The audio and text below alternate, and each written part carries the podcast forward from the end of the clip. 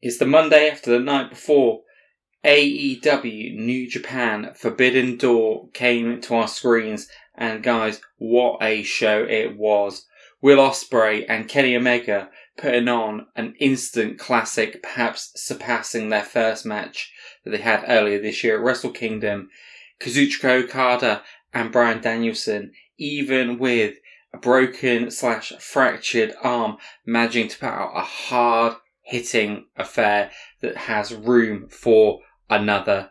And a whole host of other matches on the card, ranging from pretty decent and serviceable to some really great stuff going on. Guys, my name is George. I'm the host here of All Elite Talking, and welcome to my review of Forbidden Door 2023. So, guys, without further ado, I'm going to jump straight into things. But before I do, I just wanted to say a quick apology to everyone that I was a little bit missing in action over the last few days. I've had some stuff at home that I needed to deal with, all dealt with now, but apologies that there was no Dynamite and Collision reviews.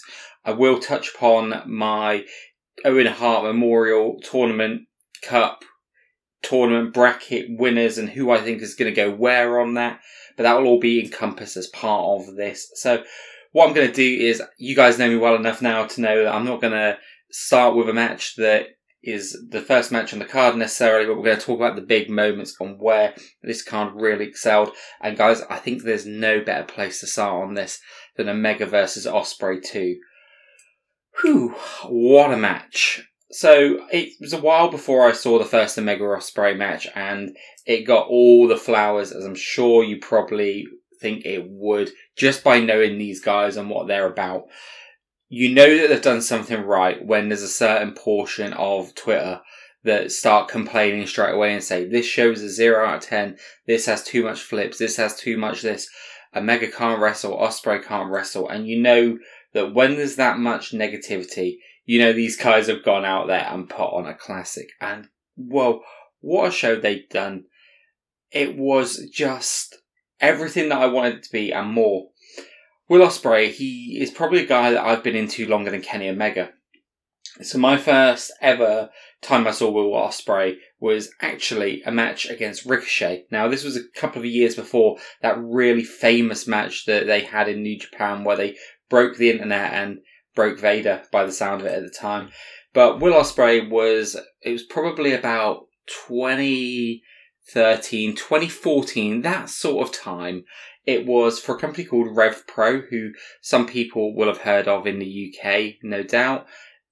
Others may have heard it because it's been referenced a few times on AEW. We've seen Will with a Rev Pro title.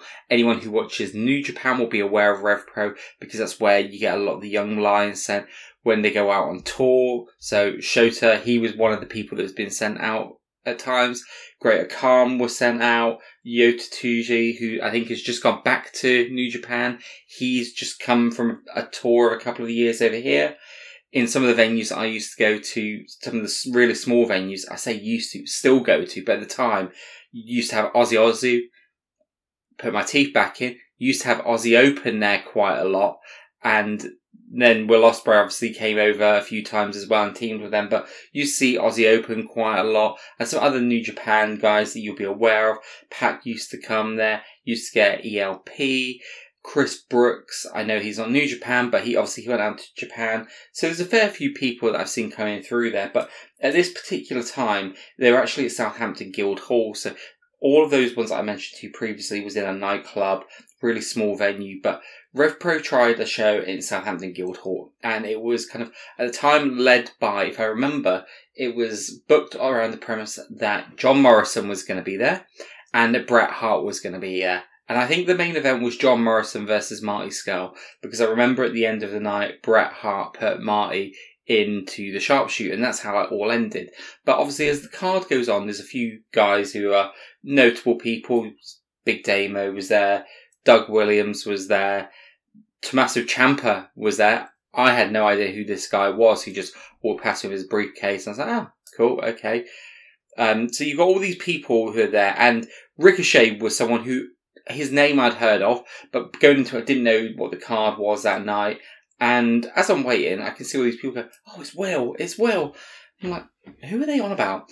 And it was this young kid, Will Ospreay, and the local scene there. They, they obviously knew him quite well, but at the time he wasn't someone whose name that I'd heard of quite a lot. Now, I'm not going to pr- profess to be any real sage when it came to the British scene at the time because I wasn't. Definitely more so now than I was then, and I still wouldn't hold myself in that high regard as some people would. But by the same token, he was obviously getting a few people who were really keen to see him. And yeah, the first match I ever saw that night of his was him versus Ricochet. And it was a bit of a, a high flyer match mixed with a bit of comedy and kind of a lot of that good stuff. And it just felt like a really fun match. But that was the night where I thought, I'm going to take notice of this guy. He seems like he's going to be really good. And then in a couple of months later, they announced their New Japan crossover show, Global Wars, which they used to do quite regularly, where New Japan would send over some of their top talent and they would battle against Rev Pro guys or British guys. So again, this was before I really knew a lot about um, New Japan.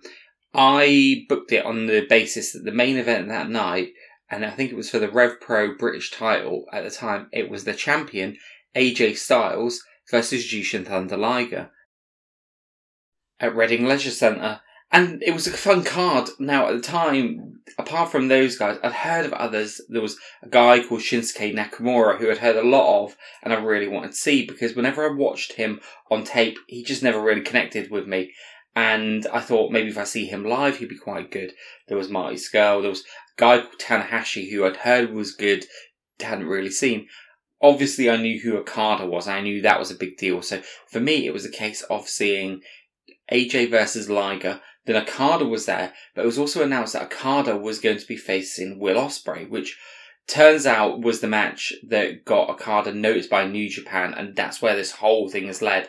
So for me, it feels like a really cool match and a cool pivotal part of wrestling history for Will Ospreay at least to have been there live for.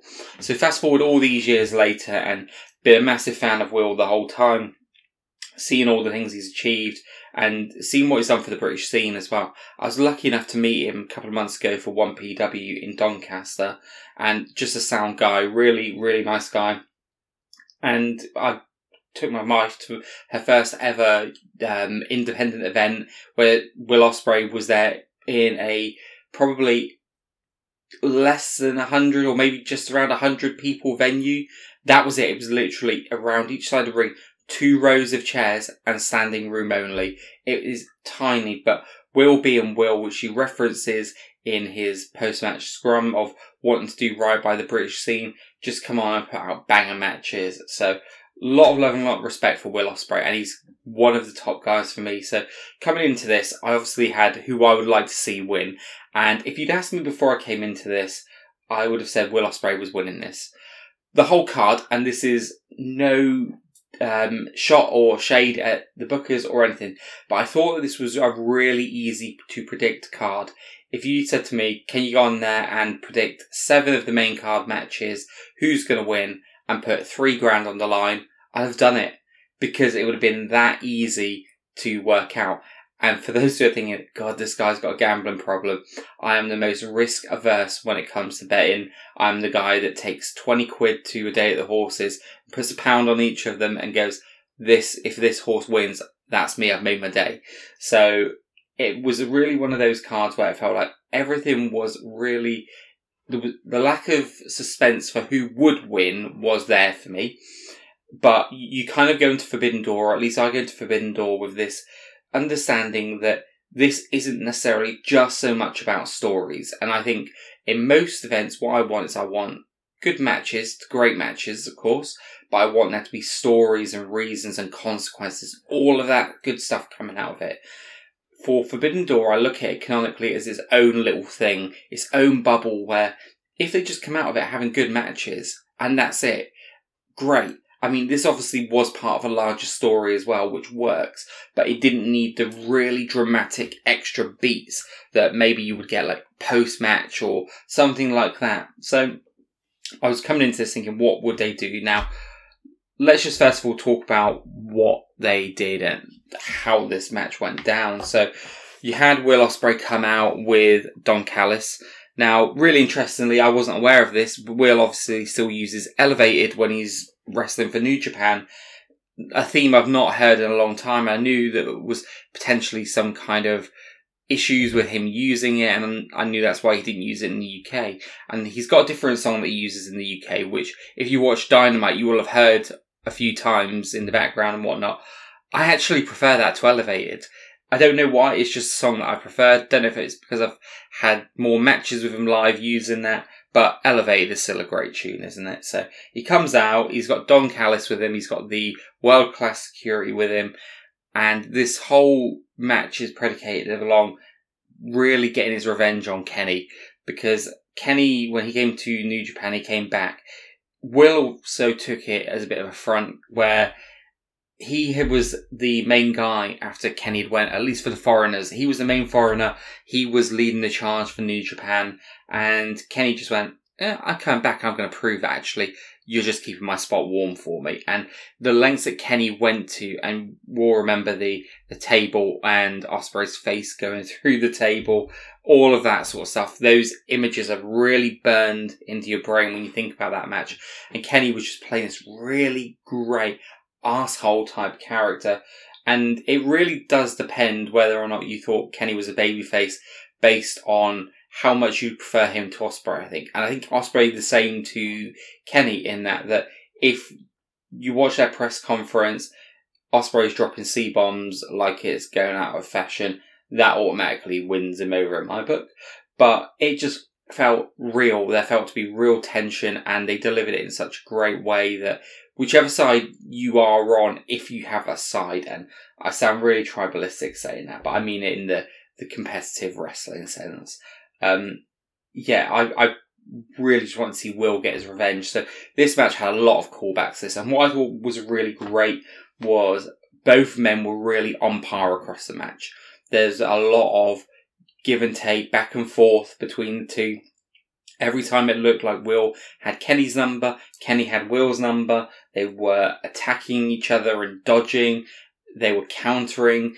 It was great. It was really, really great. And there was a lot of high risk stuff going on. There was a lot of Snapdragon suplexes, poison ranas. There was an amazing top rope. Well, obviously it's going to be top rope, but top rope shooting star press from Will Ospreay across onto Kenny Omega, who's draped across the top rope. Now, what I found really interesting about that was obviously wrestlers work us, right? That's not a secret here. But Will is obviously really open. I think he plays this line really well of what he'll tell you as a wrestler he can't do. And that will be him speaking honestly. I think the guy is just really honest and he says sometimes he says more than he probably should. And I think that is true with him to a degree. And I think part of him saying he'll never be able to do stuff properly like the shooting star press again. If I if I've remembered that correctly, I'm sure that's something he said, and it's always stuck with me because he said as he started bulking up, there's going to be things that he can't do as much, and especially as he's getting hurt and whatnot. So for him then to just do that shooting star press, it was incredible. I mean, really, he just goes for it and hits it perfectly. I mean, not you should ever think that Ospreay wouldn't, and he gets down and he Kenny's on the apron and he's getting up slowly, and then Ospreay's jumping off the ropes, um, or sorry, the corner post, and hitting an Oscar on him. So great stuff there. And kind of throughout, it was just the violence then started escalating and escalating and escalating. You had Ospreay trying to mimic the spot with Kenny with the table, where he takes him over to the announcer's table, gets his head, and tries ramming it through that forbidden door sign that's on the desk. Obviously, it doesn't have the same amount of give as the table did, but it would have been great if they could have fully mimicked that spot. There was lots of other great bits throughout. There was a really dangerous looking Tiger Driver, which I would need to go back and watch it properly. I know there's been a lot of discourse today about whether or not that should be celebrated, those kind of moves, or whether or not we should be disencouraging wrestlers using those kind of moves that are really, really dangerous and docking ratings from them. And, you know, I think it's a little bit, I, I'm not sure what to say on that really. I'm kind of of the opinion that I want wrestlers to do things in the safest way possible. I am not here to see anyone's career get injured. I'm not here to see anyone lose their life. um, sorry, careers get shortened. Nothing like that. Nothing to say, I want this guy to have severe consequences. However, I'm also of the opinion that these are grown men and women, and that as long as they are okay with the risk reward, and it's not silly risk reward in the sense of some of the things that you see happening in, in leisure centres and sports hall around the world for like 20 people where they do such stupid shit. But if they're happy with the risk reward in the big shows that they're on and want to do a big move and it's going to give them a bit of pain and they think that they can get it done and you know what, as long as these guys walk away from it fine. It's not something that everyone should be attempting, but guys at this level, if they really want to go for it, absolutely go for it. It's their life, it's their career, it's really up to them and I don't want to sound like I said bloodthirsty or anything, but I'm not going to get into this faux outrage culture that's going around about it because there's been a lot of stuff we've seen in wrestling, just not stupidly unnecessary risks for matches that don't have a lot of meaning to them. These guys, this is one of the biggest matches in their career. Kenny's done a lot of big matches in his career. Will's had a lot of great matches. This is going to be defining for Will. And I think going through what they did, I think it was important for them to agree what they're comfortable with. These guys are obviously very comfortable with that. So yeah, it was a was a tough looking spot, no doubt. But the match itself, really, really great. What I thought was the ending went on a little bit too long. I thought that when Don Callis was ejected really early, I thought, okay, cool. They're getting rid of him, so they're also setting up this um, ending at the end where it's going to be a clean finish. And they didn't go with that, and I'm fine with that because I think protecting Kenny in defeat is a good idea because Kenny is one of the top people from AW. You don't want someone to just come and beat him clean, and Will doesn't need to do that right now. He doesn't need to have beaten Kenny entirely cleanly. And I'm not someone that normally advocates for dirty finishes or whatnot, but in this case, it makes a lot of sense. You're protecting Kenny, but you're also giving Kenny a reason other than let's see who the better man is in the rubber match to actually have the reason for the third and final match. Because that's just as important as all. If they both had one match each, you could have had Kenny just be like, yeah, no, I'm fine. I'm absolutely fine. We just, we've got one apiece. But now there's a reason there. So Callis coming back with the screwdriver, giving that to Will, and Will hitting Kenny with it. I felt at that point, we then or it certainly felt like we lasted a lot longer after that than I would have necessarily thought we would have done. And what that did for me anyway is it just made that whole sequence felt like this big, like, oh, oh my god. And unless you haven't Kenny win it, it felt like the consequence of it was happening a lot later than it, it really should have done. I thought the One Winged Angel by Will was great. And what I thought was actually really fantastic was everyone was like, who's going to be the first person to kick out the one winged angel? Who's it going to be? But we found out that it was Kenny. Um, and I thought that was a nice little nod there, actually, and not something I expected to see. The kick out one was great. Kenny just hulking up was great. And yeah, overall, the, the way that we came about the win, we'll win with the Stormbreaker, I thought was good. I really did. But I think by that point with the, um, the screwdriver being used and kind of what we did after that, it just took away from it a little bit for me. And that's fine because for me, this is match two in the trilogy. And we're going to see another match. And if I can say this match was as great as it was, it just went on a little bit too long. The finish was a little bit flat. Not a bad finish. I'll add that. Not a bad finish at all. Just a little bit flat. So to have all of that, but still be as great as it was, they did a fantastic job here. And I'm really more excited for match three than I thought I even would be coming out the back end of this.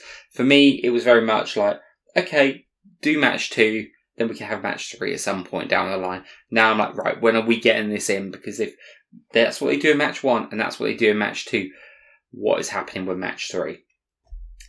It would also be remiss of me to not mention the reactions that both guys were getting. So Canada, of course, you you think you're going to expect Kenny to get loud, loud cheers, and you did. But the crowd were just fantastic. Lots of piece of shit chants for Callis. Kenny getting loud, loud cheers, wanker chants for Will. You're still a wanker. And his facial reactions to the camera. One of the things that I think is really underrated about Will now is his ability to communicate verbally and non-verbally. The guy can cut a promo. A lot of people say he can't because he doesn't cut in a very wrestler style. He does it in a very real style. And he also reminds me a little bit of like a UK Samoa Joe. And what I mean by that is Joe has this very good way of just talking and it just sounds natural. And that's what Will does. He is a natural talker. He gets het up about things and that comes across in what he does. So Uh, I think Will's done a great job there, but little facials that he would make to the camera every now and again, and he would catch the camera in front of him. He would just give lift of his eyebrows, something. He knows how to communicate with that camera. He knows where that camera is. The guy is a star. Anyone who says that Will Ospreay at six foot one, 230 pounds, the ability to talk like he does, the ability to work like he does, and just look like he does and carry out and carries himself. The guy is a star, and if I'm AEW, I'm doing everything I can at the end of his contract to say, Will, I know you don't want to move to America. I know that's not your thing. What do we need to do to get you to sign a contract with us? Will has already in the post media scrum talked about how he is not looking to do indies for much longer. He has done a great turn on the British Indies. He mentioned COVID and effectively how the British Indie scene did a lot for him in, in his eyes, and COVID decimated it. And he wants to do back for them and lift them up. He's been doing a great job in Rev Pro. He seems to not be doing some of the touring in Rev Pro as much, which is understood, understandable even because you can't keep going to a couple of hundred tops um, seat venues and putting on these banger after banger matches with everything that's going on and come out of it feeling okay all the time. He's been doing other shows for Rev Pro. He's been doing 1PW. He's probably been doing some stuff I don't even know about, but he's been doing a lot of great stuff. Recently had a match with Matt Cardona, was in a match with um, Lance Archer and a couple of other UK guys over here. The guy beat Bobby Fish and then went into the main event on the same night on the last show I saw him on. He was in the Super Strong Style 16 tournament. The guy's been putting in a hell of a lot of work on the scene. So it's probably a good idea that he steps away for a little bit, starts to wind those booking down and getting people used to the fact that he's not going to be around as much. And then this is where Tony needs to jump and go, right, Will, what do you want for me to get you permanently? And I think showing the what he's willing to do with PAC in terms of giving him some leeway and all of that sort of stuff. I hope Will doesn't go that extreme because I think Will needs to be there more regularly to eventually be a top champion in AEW. And I think the guy can be. You think of matches he can have with, again, with Kenny, Moxley, Hangman Page, just to name three. CM Punk is another one. Jay White, all of these guys at the top of their game, at the top of the card, already I'm thinking about Will Ospreay versus Samoa Joe. Even with Samoa Joe being way past his prime in terms of where he was, I'm thinking of all of these things. So Will Ospreay was mentioning as well about Wembley, and I'm really hoping that he's on the card. I can't see a world where he's not. Now, a lot of people have been talking about how they don't want AEW to just start getting a load of British indies in because it's in London. I think anyone that thinks that will truly happen is being a bit disingenuous. No disrespect to people like Nathan Cruz and stuff like that.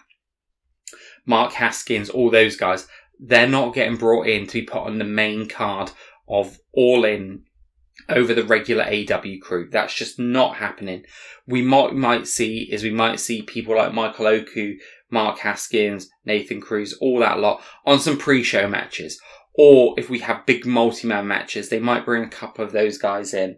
I mean, Jericho did say on Talk is Jericho that he was going to bring Michael Oku in when he had a show in the UK for AW. So you might well see Michael Oku get an appearance somewhere. I wouldn't be against them on pre-show matches or in those kinds of things, but you're not going to be seeing them taking the top spots. We're not going to be missing anyone from AW in a prominent spot because these guys are coming in. Will Ospreay, on the other hand, is someone who deserves one of those top spots. The guy is a genuine worldwide star. He is a New Japan World Heavyweight Champion. The guy is on the top level. He deserves a spot. Who that's against, I don't know. There's a number of things that we could do there. I've heard people suggest Will Ospreay versus MJF. For me, one of the things that I did think of that I would have liked to have seen was Will Ospreay versus Bryan Danielson. I think that would be a fucking great match, especially with their little face to face after Dynamite a couple of weeks ago.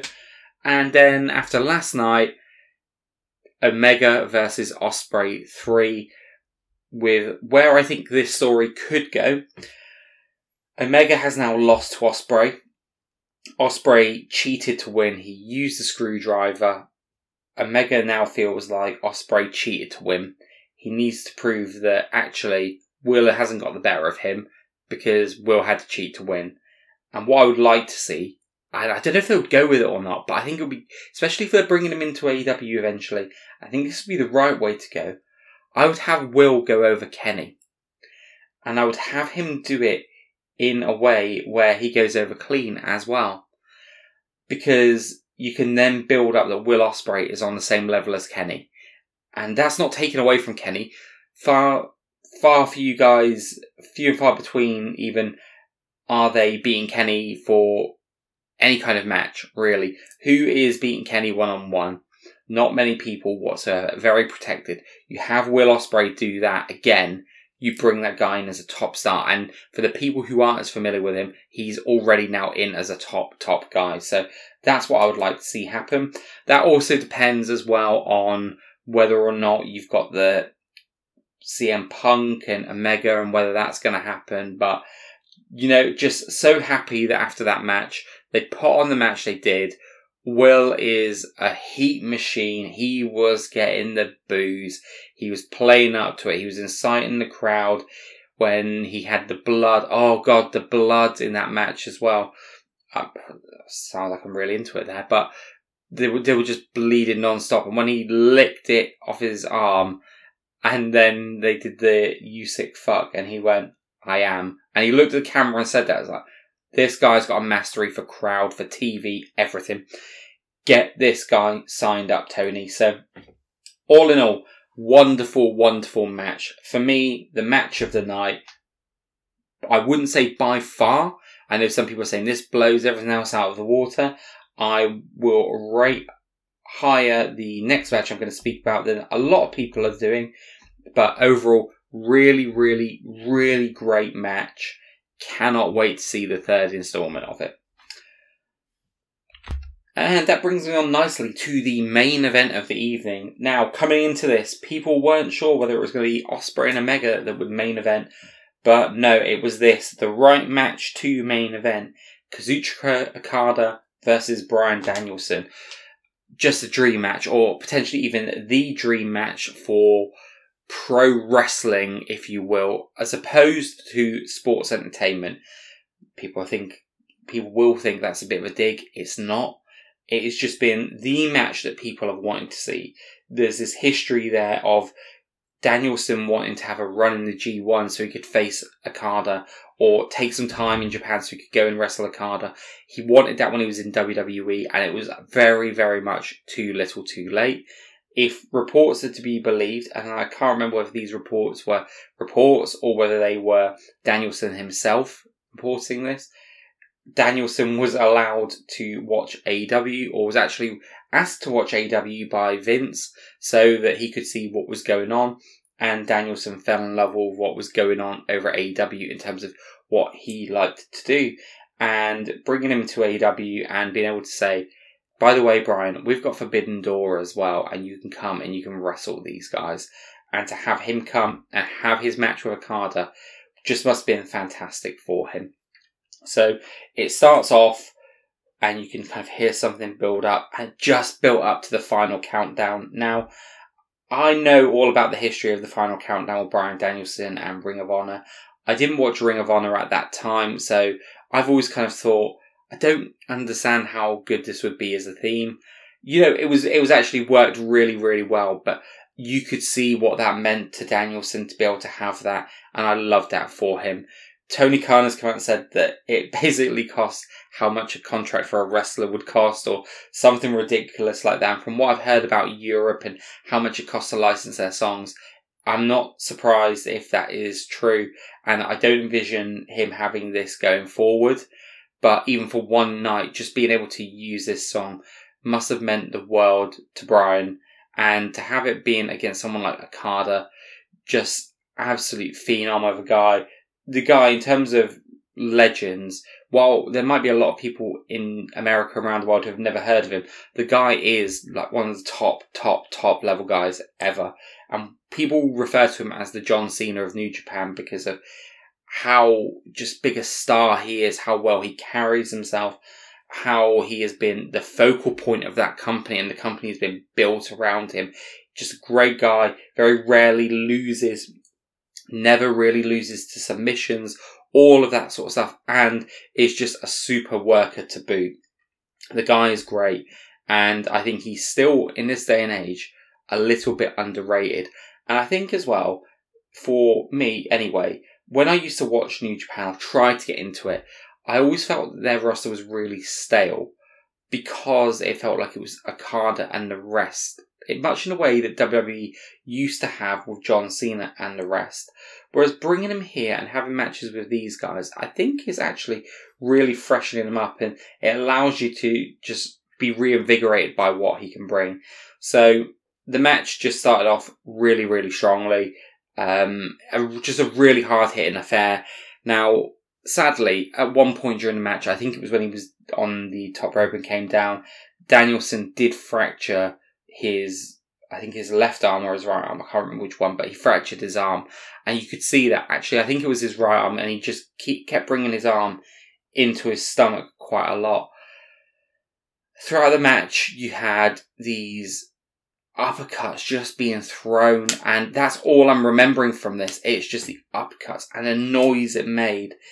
And I understand that people came out of this feeling a bit, a little bit let down because they probably expected something just mind blowing. Because this match has been the most talked about match for so long, and what if we ever get it? So I think expectations could never be met for this match, and I think you're going to get a very different style of match than you are from Omega versus Ospreay, who probably put on a clinic out there and so close to this match as well that you're always going to have that little bit of letdown in degree. I think a couple of things happened in this match. One, the injury to Danielson, I think really did hurt the match, and I think probably finished, sorry, probably hurt the ending of the match that little bit more as well. But even with that in mind, the work that these guys could put on in spite of that shows how much the top of their game they are. Secondly, I do not for one minute believe this is a one and done. They keep saying this is the dream match, once in a lifetime.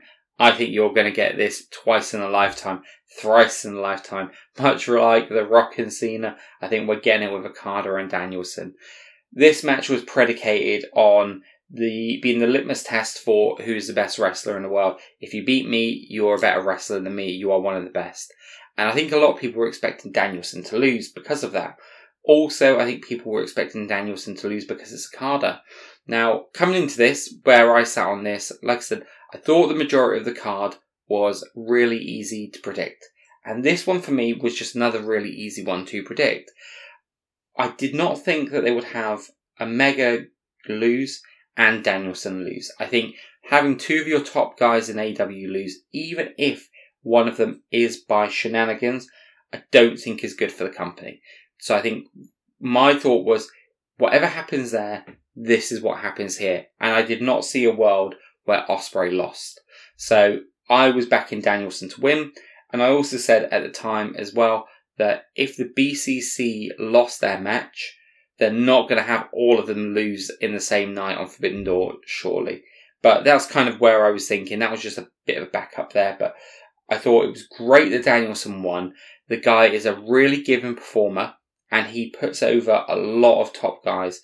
And I think now, as long as Danielson is in the stage and ability to carry on wrestling and wrestling at a decent level, sorry, a decent amount over the course of coming months and whatnot after he returns from injury, we really need to be thinking about does Danielson get a run with the AEW title? And I can't help but think that maybe concerns about injury is why he hasn't had it yet, because he has been bloody great since he's come in. I would like to see him potentially be the person that takes the title from MJF later this year. Again, you've kind of got a few things you can do with MJF in the lead up, and a lot of people are thinking it's going to be Adam Cole that takes it, and it's going to be the bidding war of 2024. I would have Danielson take it, even if just for four or five months, and just have him be super worker with the title. But they were they were great. These guys were absolutely great, but it felt to me that they were definitely holding back a little bit. Like I said, the spots with the uppercuts just brutal, just constantly. The way they actually laid them in and you could hear the sound of it, all of that, just brilliant. People looking for moves and real fast paced action, all that. You weren't getting that with this match. This was a lot more slow paced and methodical, beat, beat, beat. And I can understand why this wouldn't have been everyone's cup of tea. This is sometimes things that even I can struggle with at times, but they did a really great job here. They really built it up well. Timing wise was really great for me as well. Going half an hour. You don't need matches to go more than half an hour 99% of the time. You really don't. And I think that is a problem that happens with New Japan and it can really come across in AEW sometimes as well. And I really hate saying something like that because it sounds like, why wouldn't you want a long match if it serves the match and serves the story? Sometimes I just think it's done for the sake of it and it's gone. To have a great match, we need to be 45 minutes to an hour long. And I think that's where this one really, really led into the fact that it's about half an hour long. Great. The finish was great as well, and tapping Okada was unbelievable. I think the reason, again, the finish felt a little bit flat on this one was because of the injury. I think they had to really improvise the ending. I think how you would have ended this is had you'd have had um, Okada in the LeBell Lock, and you'd have had him really pulling back on it, which he couldn't do with the injury he's got. He tried to do, he couldn't do, so he had to really pivot on it and do a shoulder tap out, which I think a lot of people just saw it as a regular move. And then Okada's tapping, it's like, what? Whereas if you had him in the LeBell Lock, people are sensing, oh my god, this could be the end of it. And that, I think, caused it to be a bit of a flatter ending. And I think that's why people are also thinking, oh, it wasn't as good. So it was, it's a tough act to follow up from that Will and Kenny match to then have the injury, but to do what these guys did without really kind of getting out of third gear was great. Like I said, I think this is going for another match, and I think Wrestle Kingdom is where this happens. I don't know how they get there. I think Wrestle Kingdom we get Okada versus Danielson 2. And I think that is why you're going to get Omega versus Ospreay 3 in AEW. I think that's the trade off for this. I'm more than happy with that because Danielson getting his chance to wrestle in Japan for New Japan would just be a dream for him, I know. So, yeah, really great stuff there too. So then we move on to the Elite versus the BCC with Takeshita and Shota Umino. And on the Elite side, we had Eddie Kingston and Tomohiro Ishii.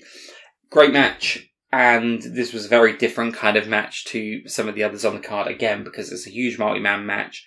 A lot of stuff going on. Very chaotic at times, but also really great keeping the in-ring action going at other times. I felt it told a lot of good stories. It helped push this Elite and BCC feud along further. I loved the entrance to that music that BCC had. I thought it really fit the mood of those guys. And also having Eddie with the Elite just felt really, really odd. But that was part of the desire to see what actually happened there, isn't it? So this match, if it coming into it, I thought we were going to have the Elite lose. I thought what we were going to have was Eddie Kingston have some kind of issue or miscommunication that would lead him to losing effectively. I thought we were going to get some split loyalties going on and whatnot. And what I found interesting about this match was it actually ended with New Japan in, pinning New Japan as well. So interesting, they can protect both of the um, stables there while also having New Japan take centre stage, which I thought was really nice. I thought the guys over on the BCC just looked as great as they normally do, really hard hitting, lots going on. The one that I felt kind of got lost in the shuffle a little bit in this match was Wheeler Yuta. Normally he's a star for me and these things are really underrated. He got a little bit lost in the shuffle for me, but apart from that, I just thought it was a really, really good match, really hard hitting. The Elite got the win, like I said, really shocked by that because I was expecting the BCC to take the win, but this is obviously leading up to Blood and Guts now, isn't it? Which is going to be interesting given there's no Danielson. So, do they go four on four or do they look to have that fifth member? Because the whole thing has been about how they would have a five on four advantage and Kota Ibushi was coming in. So, do the BCC find someone? If they do, I'm not sure who it's going to be, but yeah, really, really interesting, especially with Danielson injured reportedly until sort of six to eight weeks away, which means that he would be back just in time for Wembley. I don't think we're going to get him in blood and guts, I don't think they should risk him. So interesting to see what happens there. But really, really good match, really fun match. Like that everyone got the chance to shine. I loved that there was a little bit in there where Eddie wanted to protect Moxley, so his loyalty was still to his friend, even when they had that stare down where it was basically like, what is going on here? Why are you standing across the ring from me? And it just really took me back. I don't know what it was, but just really took me back to Moxley and Kingston versus the Young Bucks back at, I think it was at Daily's Place all those years ago now, but it's amazing how different AEW is now compared to then. But yeah, it was great, great match. I think it was one of those ones where even though it was story based, it didn't really further the story along, and that's fine. It was just a good match on what was needed for this show. So yeah, really, really happy with how that one went down. The one I think was low key match of the night Orange Cassidy, Zack Sabre Jr., Katsuyori Shibata, and Daniel Garcia. Four way match for the AEW International Championship. Great, great match. We all knew that was going to be a great match. At just under, or I should say just over 11 minutes, I feel like we could have gone double on that and it'd been great. There was just so much going on, so much reversals, great technical wrestling. Zack Sabre Jr. and Shibata doing some great reversals and shifting the weight and shifting position. Daniel Garcia is the only thing about it that at times was great and at times where I'm just like, what are we doing with this guy? Can we not just hurry up and get him into the BCC now? Like, can this Danielson injury really be the thing that pushes him at getting him into that group? Because I feel like he's being wasted with Jericho. He's not progressing in terms of character. He's doing this fucking stupid dance all the time. Yeah, it's getting heat, but it's not getting heat in the way that that guy could get heat. The guy is really, really great and has a lot more skills. He's very one dimensional as he is now, but being in the ring with these three men and the experience he would have got from that, I feel really happy for him because you know, again, he's going to love something like this. So, really do go out of your way to check this match out if you haven't done so. Orange Cassidy and Will Ospreay was the match of the card last year. While it's not going to be this year, and that goes to Will again this year, unsurprisingly, I would say match two on the card in terms of how great it was. This match does have a claim to that. Danielson and Okada, my second favourite match of the night, but I could see why people would want this one as well. Coming out of this, I'd love to see more of Zack Sabre Jr. against Orange Cassidy. Zack Sabre Jr. is someone who I've always he's someone I've always admired, but never really connected with. A phrase I use a lot. I should get that put on a t-shirt. Never connected with them, but something about him now and his presentation and everything feels a bit more magnetic now. Stuff he was doing in the ring felt great. I'd love to see some more of him, Shibata and Orange Cassidy and throwing Garcia there as well, bits and bobs there. But a program between him and Orange Cassidy would be great. kind of get the feeling that's where they might go to Wembley for that. I don't know if I would put that as a Wembley one, um, because this is what I was speaking about earlier, where as known as Jack Zack Sabre Jr. is, I wouldn't sacrifice someone else on the roster for that spot. But I don't know even if Orange Cassidy is getting to Wembley with that title. The run that he has had has been great, but he wasn't going to lose it in this four way match. Yes, we could have protected him by having him lose in the four way match, but by the same token, having him lose that four way match would have been a real disservice to the run that he's done because he is going to put someone over by having this win. I still think it's Takeshita. I wanted Swerve. I thought Takeshita could be the guy even when he was a babyface. Now that he's a heel, it really feels like it's Takeshita's to take. Swerve or Takeshita, they are my picks for who's going to end. But guys, do go out of your way to watch this match. Great. And like I said, it's just over 10 minutes long. There's no reason you can't fit this one in, in with your day. It is wonderful. Speaking of great matches, um, we had CM Punk versus Satoshi Kojima. And while it wasn't a great match necessarily in terms of technical, it was it was a really serviceable match. I don't think it was any bad match on the card tonight. I think both guys look great. What this one really, really delivered was reaction and crowds. CM Punk was getting booed to hell and it was wonderful. And I'm not saying that because I'm some CM Punk hater or anything. I'm saying that because CM Punk is properly leaning into this shtick. The guy is a pro. The guy knows that whatever he does, he's going to get a reaction. He knows if he leans into it more and more and more and more and more, the crowd are going to get more riled up. And he was doing that when he was hitting the lariat in the corner to Kojima and he just kept repeating it over and over, staring at the camera. He was cupping his ear to the crowd, all of that stuff. Both guys looked really, really good. Like I said, it wasn't a great match. It was just a good match. And that's fine. I'm not here to think that CM Punk is going to come out and put stellar five star classic matches in the traditional way anymore. I'm not even sure that that was ever CM Punk's wheelhouse. For as good as he is in the ring, he is about psychology, character, crowd, and all of that.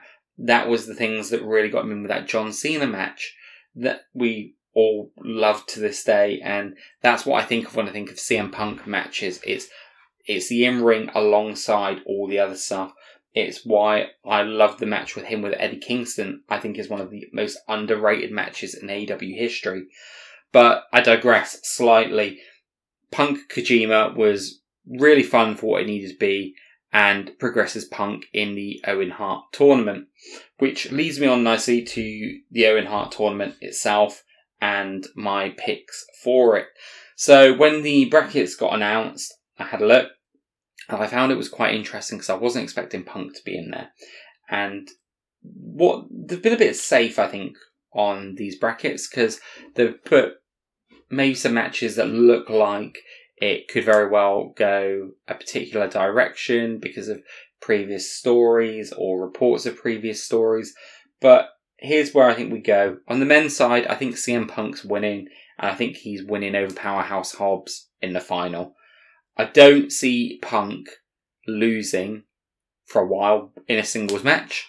And I think that'd be stupid because Punk is a top level guy. We had the loss as a team on Collision. I think that's fine to do. It really settles it that Punk can still lose a match. Fine. But I don't think you have that singles loss yet. Unless that singles loss comes at the hands of one of the elite. That is the only way I think it's acceptable to have Punk losing at this stage. So I think Punk goes all the way to the final. I think he takes out Samoa Joe in the next round, who goes over Roderick Strong. And yeah, I think it's you could have Starks get the win over Hobbs and then have Starks lose to Punk. I think the better match is Hobbs versus Punk. I think Starks is a little bit lost as a character this year. I know a lot of people love him, and I'm a big Ricky Starks fan. But I just think that some of the programs he's been given this year, I think he's a little bit lost. Not not through his fault at all. The guy he can only work what he's given. But the Jericho feud again, I will constantly hammer on about that. How everything just felt really backwards there. I felt the Jay White feud kind of went on just a little bit too long towards the end, or at least didn't advance in the way it felt it should. So You could have him go to the main event against Punk. Punk may still be getting those boos, so actually, babyface Ricky against Punk, or if you're looking to get Hobbs getting a bit of a face turn going, you could use that, I imagine. So, either way, I see Punk winning in the final of that. On the women's side of the thing, I have got Willow Nightingale winning. I think Willow on her side 100% goes through to the final. I think I've mentioned before that it looks like we're at a stage where we're now leveling up to who are going to be kind of the next level women that are going to start taking slots alongside your Britt Bakers, your Jamie Hayters, and the ones that are going to sit just below that, the nice kind of level just below that we need to start filling up and creating the depth in the roster. Willow is the next person I think is taking that step from being just under to appear alongside. She has the New Japan Women's Strong title, and I thought at the time that she was going to win that anyway. Maybe that's just me being um, really optimistic, but I kind of thought her beating Mercedes Moné at the time, as big a star as Mercedes was, I don't know. It just felt like that could be a real, a real good swerve for them and something people didn't expect to see. Injuries played its part, so we'll never know in terms of what has been said and all of that stuff that's out there but having her win the tournament, I think, really solidifies her at the top of the card in the women's division. I think on the other side of things, I think Skye Blue is going to the semi-finals on that side, and I think she's going against Britt Baker. I know there's been a story with the Outcasts, and Britt has obviously had her troubles with the Outcasts. You've had Ruby Soho, against um, all of them. You've got Ruby Soho against Britt Baker now. You've had Ruby Soho and Skye Blue having a bit of a to do over the stuff with Willow. So you've got stories there that you can play into. You've got Britt Baker trying to do the run through and reclaim her title as well. She wants to be a back to back winner. And I think that's where having someone like Willow beat someone like Britt Baker, that's where it takes up to the next level. I think you could have tag partners in Willow and Skye Blue going against each other. I think for the first couple of years, you've got to give it big. You've to really establish it, you've got to give it big. Adam Cole Britt Baker, year one, was giving it big, but also power couple, so it made it even bigger. On the men's side in year two, you've got CM Punk. You could do Samoa Joe in there as well, but I think it's going to be CM Punk. And on the women's side, if you, for me, if you do Skye Blue versus Willow, it's just a little bit a little bit lackluster, and I think there's nothing wrong with Skye Blue having a very competitive but ultimately losing match to Britt Baker, which still solidifies her at that second tier of women who will break through eventually. Almost like, and hear me out here, the Jericho kind of role where Jericho used to be that really high intercontinental level guy in that role, and then when it was time for him to step into the main, he didn't look out of place that's where I think Skye Blue's building to now, and that's where I think she is. So yeah, that those are my picks for the Owen. It is going to be Willow Nightingale going over Britt Baker in the finals, and CM Punk going over most likely Powerhouse Hobbs, but either way, CM Punk winning it. So we've just spoken there about the the ladies, and that brings me on to the match of Toni Storm versus Willow Nightingale. You know, it was what it was. I didn't think it was a particularly great match, but again, I think all of the ladies involved are really talented, so I don't even necessarily think it was them. This whole match just feels like an afterthought. It really, really does. I know that there was issues with getting women from um, Stardom for this because they also had a show on the same night. I know that really New Japan and women have not been a thing that's really happened up until the IWGP title created for the women recently. So it really felt like an afterthought and really thrown together at the last minute. I think they did as well as they could for what they had. Didn't think it was particularly memorable, but glad they got on the card because all of these women deserve to be featured. We also had Sting, Darby Allin, and Naito versus the Suzuki Gods. Again, thought that was kind of is what it is, some of its parts really. I don't really get that excited for matches like this again, where it's Darby Allin and Sting. I love Darby. Sting kind of needs to be used in something for me, which I really want to see him in and feels like a real escalation. This didn't. I think it is eventually pushing to something with Sting and Jericho and potentially that at Wembley. Don't know what that could be, but I think having this on Forbidden Door, it was just one of those ones. It just felt a bit exhibition for me, and that's not through anything but the guys trying to really build this up, and they've done that. I think if we're going to continue this one, we really need to do something to escalate the tension between everyone. And then on to the final two matches of the card we haven't covered yet. MJF versus Hiroshi Tanahashi. Hey, good match for what it was. Tanahashi, absolute legend of the game. The fact that he's still going out and doing what he's doing at the level of what he's doing right now is great. But there are noticeable, very noticeable signs of obviously slow down from him. There have been for years now.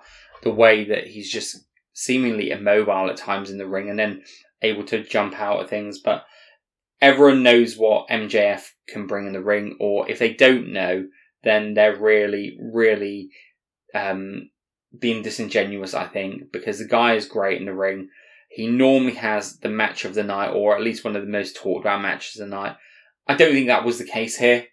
I think there's at least three match. I'd I'd obviously watch Will and Kenny over this match, Danielson, Okada, the four way for the title, and possibly even Punk and Kojima. I'd watch over this match because it just had this real energy and booing and real horrid heat behind it. This didn't have any of that for me. It was a good choice for the first match of the night. It gets MJF out there. It gets the crowd already invested in something. The only thing I could have done potentially differently with this card is put MJF and CM Punk's match the the other way around.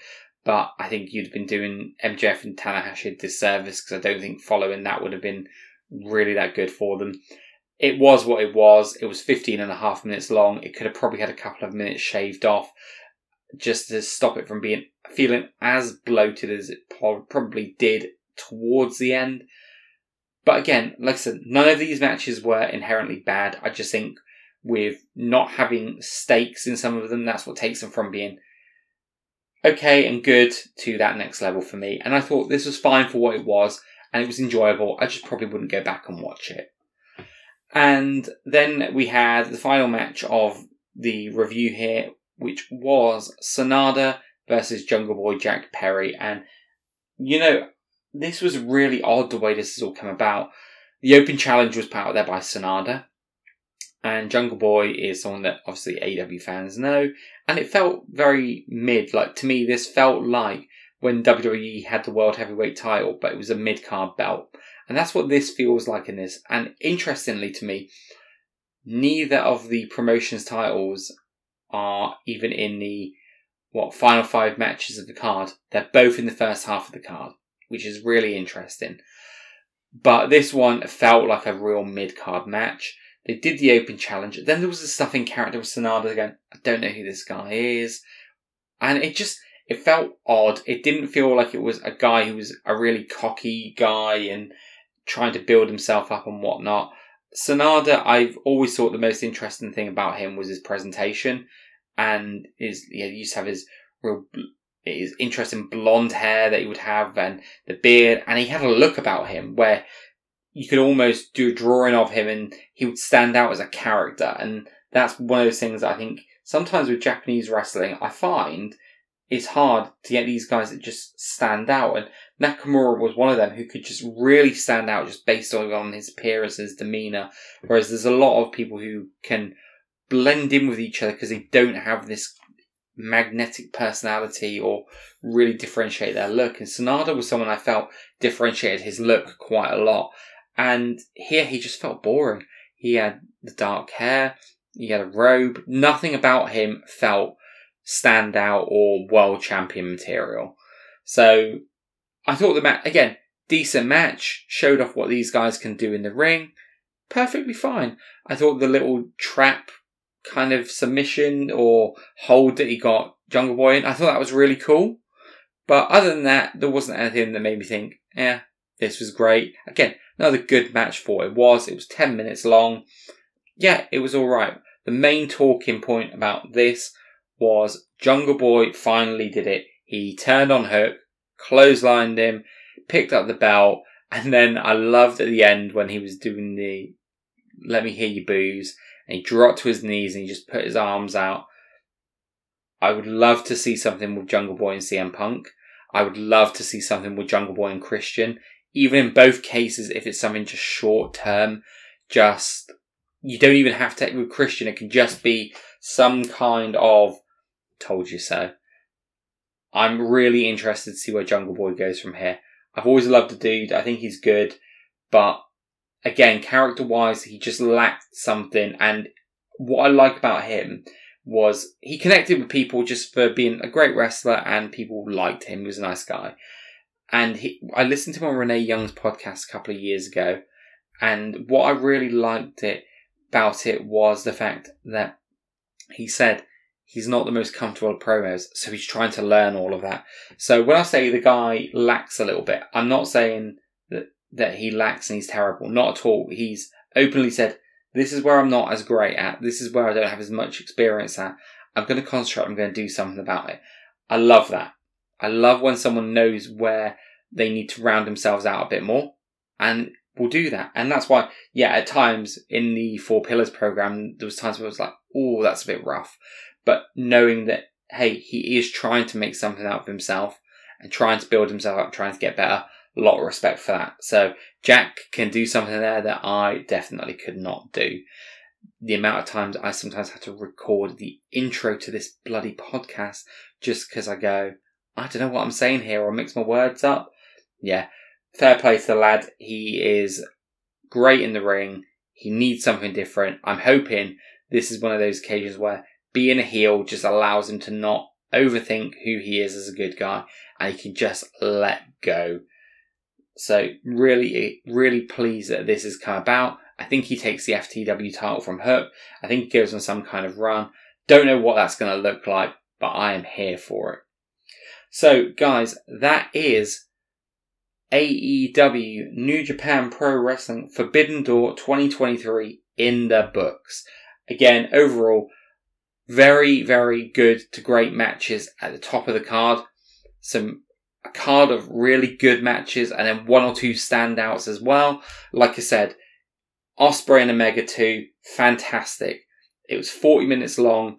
It was a great match. Maybe went on a little bit too long and the end a little bit flat.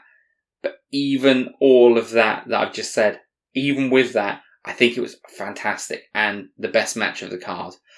Danielson and Okada, again, they were battling with injuries and it looked like they were holding back a little bit. I think we get Danielson Okada 2 at Wrestle Kingdom. Go and watch it. Don't expect some Omega Ospreay style, quick, fast pace. This was hard hitting, strong style, and it was bloody fantastic. I would check out the Elite versus the BCC it doesn't feel like it moves the story on a whole hell of a lot, but that's fine as a stalling placeholder until we get to Blood and Guts. Absolutely fine for what it was. Sowing a little bit of tension between Moxley and Kingston. It was also so in tension between Kingston and the Bucks, even though they're on the same team and just doing pushing them out of the way and whatnot. Great. The four way match, wonderful, wonderful match again, I'm probably between that one and the Elite BCC, they are going into my third and fourth spots and just kind of beating each other each time. CM Punk and Kojima, worth watching as well, just for the reactions. So, guys, that is it from me. Thank you so much again for just bearing with me while I dealt with some um, home life stuff over the weekend didn't get the episodes out that I wanted to. I would have loved to have done a proper prediction show and follow up on Collision and Dynamite. Not to be, but obviously we'll move forward for that to the next pay per view when that comes around. Although, next pay per view is actually going to be Wembley. I'm going to be there. So do not expect anything from me in the day after, I would imagine, because I am most likely going to be traveling back home and maybe something later that night when I can go, oh my god, this happened and this happened and this happened. Anyway, guys, I'd really love to hear from you all. I'm seeing when I look on the back end of the uh, podcast host, the numbers are going up. I've got people who have been checking us out from the UK, which is where I'm from, Canada, US, which seems to be my second strongest point. I've even had a couple of people in Australia. Want to give a shout out. Someone in Germany downloaded one of the last episodes. I don't know if it was the last episode or the first one. They have appeared on my radar. So, um, Guten Tag to Germany. Really glad to see that this is going out to a few different people and numbers are creeping up. Would love for that to continue, guys. So please, if you could give us a like on any of your platforms. We are on Apple Podcasts, we're on Google Podcasts, or we are on Spotify. We are on everywhere. If you could either give the like, the thumbs up, a star rating, a comment, anything that would really help the algorithm out and help this get seen by more, that would be wonderful. We are on Twitter at All Elite Talking. If you could engage with us with the posts that we're putting out, with anything really, even just bumping us up and telling people to give us a follow and liking and following us. That would be wonderful. Also, mailbag at allelitetalking.com would be great to hear from you all. Any suggestions you've got or questions for the show, which potentially could read out from time to time anything that you want to do to get in contact, anything that you think would really help the show or you'd love to see more of, I'm open ears. This is a show that I want to make purely because I love AEW love talking about AEW and want to connect with more people who love wrestling and love talking about AEW because my one friend I have, I'm sure I probably get to the stage where even he gets wrestling down with me and goes, I don't have any more ideas right now. And again, his opinions on the Hangman Page suck. Um, so, guys, yeah, please get in touch with the show. Let me know your thoughts. I'll be back next week. Sorry, this week. Gotta get used to this recording on a Monday, Lark. I'll be back later on this week with a Dynamite review. I'll be back later on at the weekend with a Collision review.